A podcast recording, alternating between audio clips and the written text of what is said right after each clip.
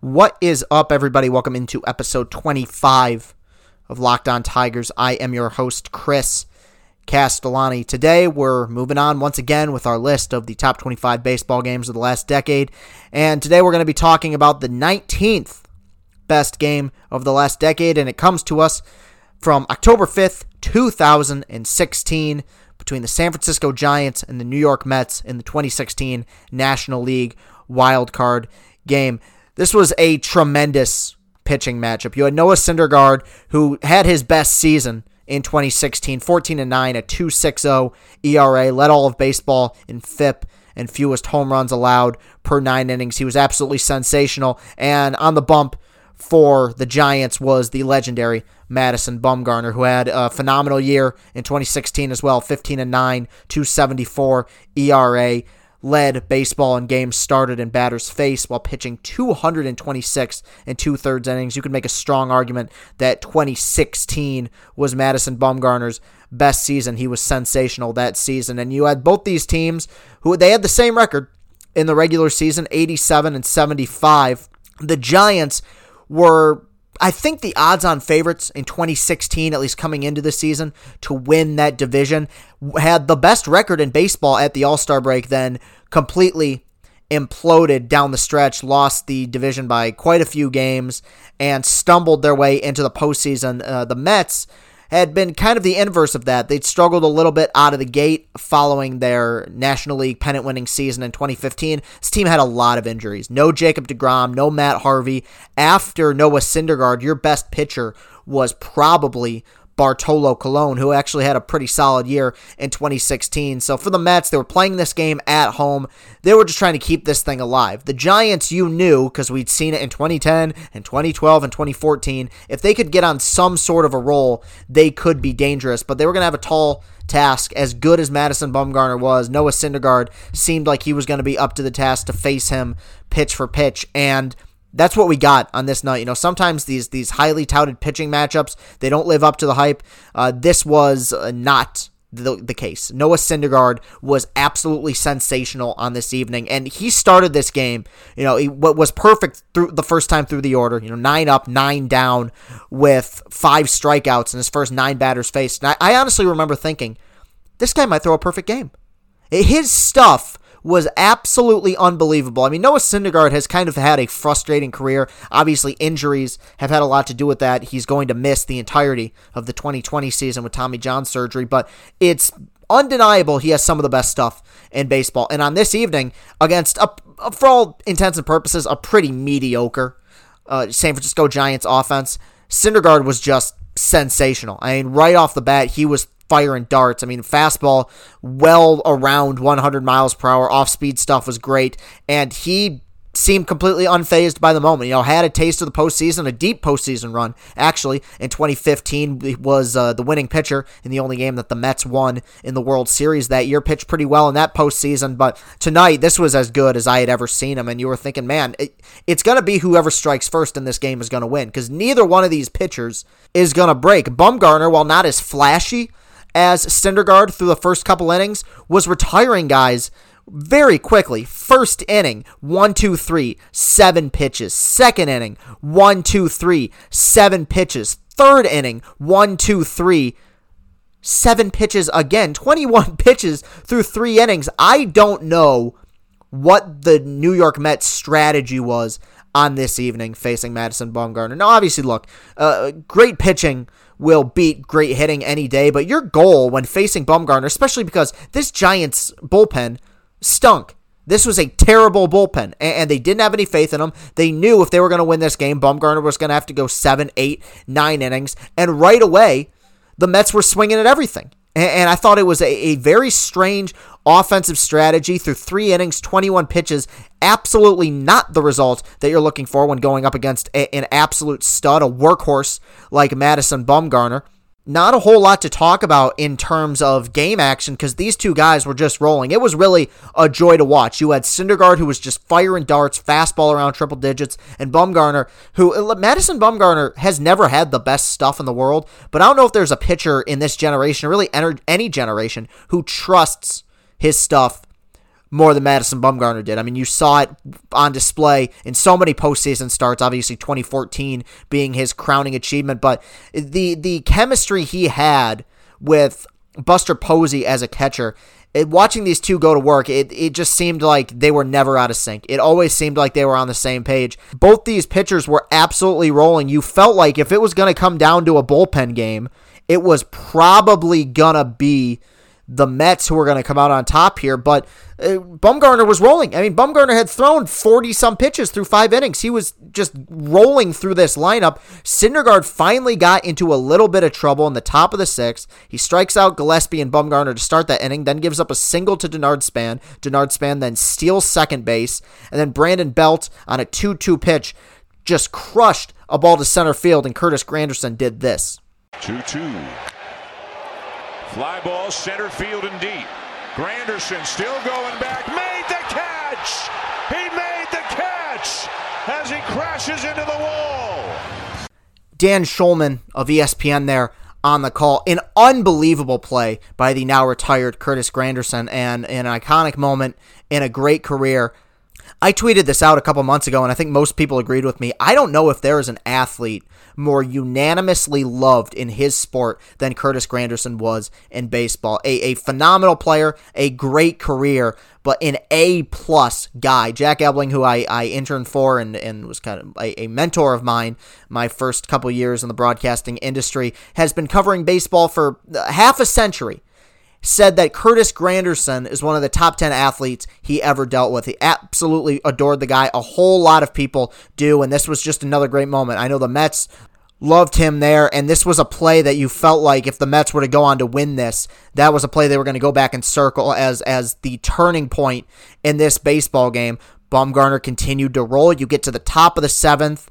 Syndergaard gets two quick outs, then walks Brandon Crawford, gives up a single to Angel Pagan. Joe Panik grounds out on a ground ball that went off of Syndergaard's foot right to the shortstop who threw it to first for the final out. And that would be the end of Syndergaard's night, but a, a sparkling performance. Seven innings, two hits, zero runs, three walks, and 10 strikeouts. Everything you could possibly want out of Noah Syndergaard, the New York Mets got. We had a scoreless game after seven innings. Something had to give, and something definitely did give. We're going to talk about it here in just a second. To an early morning breakfast burrito, to a 12 pack of beers while you watch the game, sometimes you just need what you need delivered fast, and that's where Postmates comes in. If you're like me, you probably start thinking about what to eat for dinner while you're eating lunch. I love food, and that's why I love using Postmates. They deliver food from every restaurant I can think of right to my door. But Postmates doesn't just deliver burgers and sushi. They actually make my life easier with grocery delivery and whatever I can think of delivery too. Convenience stores, clothing stores, you name it. So, no more trips to the store, no more late night food runs. I don't even have to worry about where to grab lunch anymore. Just download Postmates on iOS or Android, find your favorites, and get anything you want delivered within the hour. And for a limited time, Postmates is giving our listeners $100 of free delivery credit for your first seven days. To start your free deliveries, download the app and use the code LOCKED ON. That's code LOCKED ON for $100 of free delivery credit with no minimum purchase for your first seven days when you download the Postmates app. Anything you need, anytime you need it, Postmate it. Do you hate stepping on the scale? Now, maybe it's because you haven't met the right one. A company called Withings produced the world's first smart scale, and they are still the best. In fact, Tom's Guide rated Withings Body Plus the best overall smart scale in 2020. If you are looking to lose weight, willpower is key, but so is having the right tools. Withings smart scales are known for durability and an exceptional user friendly design. Step on and data from every weigh in syncs automatically to the free app for iOS and Android via Wi Fi or Bluetooth. Lots of smart scales don't have the Wi Fi option, and it means you need to have your phone on you. But Withings Body Plus gives weight, full body composition, weight trend, even a local weather report. The scale can support up to eight users and even know who is who. So here's the deal You can get 25% off a Withings Body Plus right now at withings.com for a limited time. Go to withings.com, W I T H I N G S.com backslash MLB to get 25% off Body Plus Body Composition Scale. That's W I T H I N G S.com backslash MLB to get 25% off Body Plus Body Composition Scale. In the top of the eighth inning, Addison Reed came on to replace Noah Syndergaard, gave up a single to Conor Gillaspie. Madison Bumgarner would then uh, hit a sac bunt, moving Gillaspie to second. Denard Span would pop out. Then Belt would walk. There would be a passed ball to Buster Posey, which would eventually lead to an intentional walk, and then Hunter Pence struck out on a 1 2 pitch. Addison Reed escapes the jam. Bumgarner was through seven innings and had yet to have any real high leverage situations. Finally, I mean, kinda got one in the eighth inning, struck out Eric Campbell, and then Ty Kelly singled. Jose Reyes would ground out to second, moving Kelly over to second base.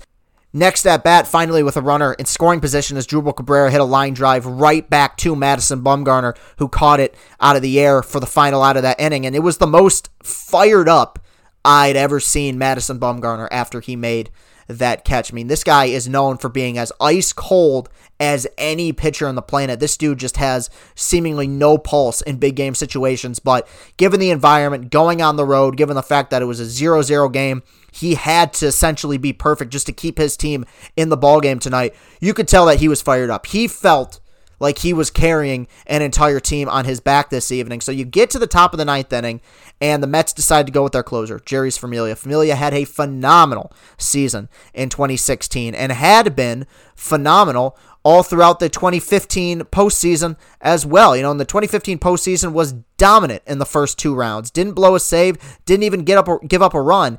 And then you get to the World Series. He blows three saves in that series, uh, leading to three losses. Some of those weren't necessarily his fault, but it bounced back in 2016 with an awesome season. Led all of baseball in saves with 51 as much as he struggled in the World Series the year before, and as much as he had a tendency to make things a bit interesting in the ninth inning sometimes, I think for Mets fans, there was nobody else that they wanted on the mound in this moment. Brandon Crawford would lead off with a double.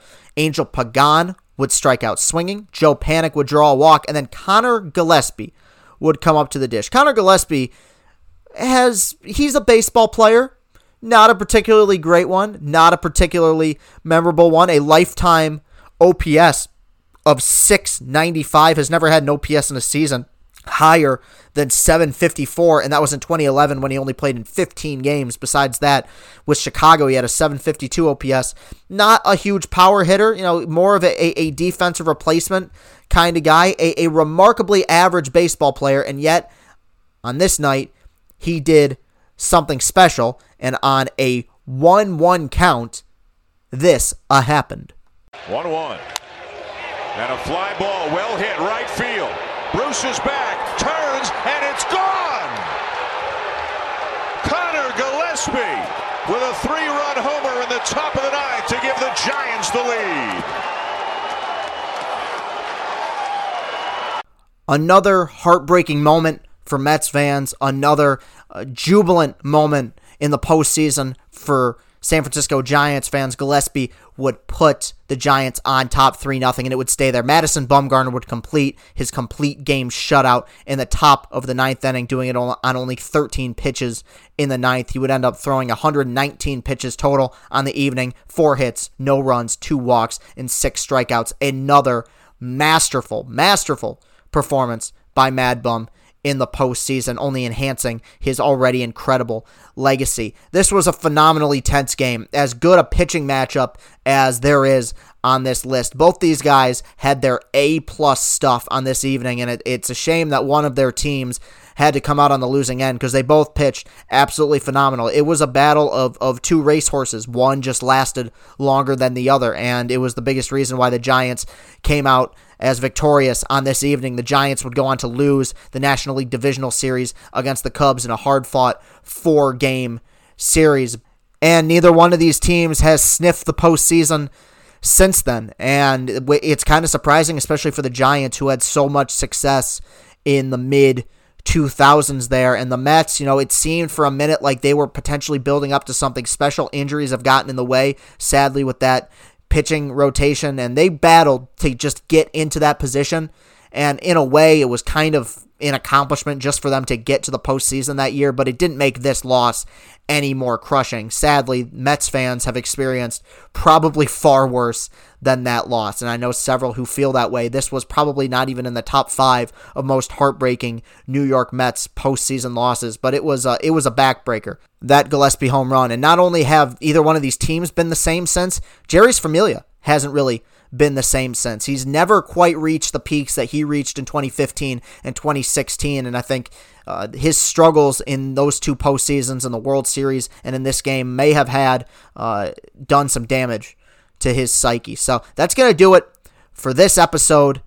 This was number 19 on the top 25 best games of the last decade. You can follow me on Twitter at Castellani2014. That's at C A S T E L L A N I 2014. You can follow this show on Twitter at Locked On Tigers. If you have any questions for the show, you can email them to me, lockedontigers at gmail.com. And if you feel so lucky, please go to iTunes, go to Apple Podcasts, and leave a positive review. Would be much appreciated during these difficult times. Thank you so much for listening and continuing to support. I hope you guys are enjoying this list. Just trying to do the best we can with the, the cards we've been dealt here. I hope you like it. Thank you for listening. Have a great rest of your day, and go, Tigers.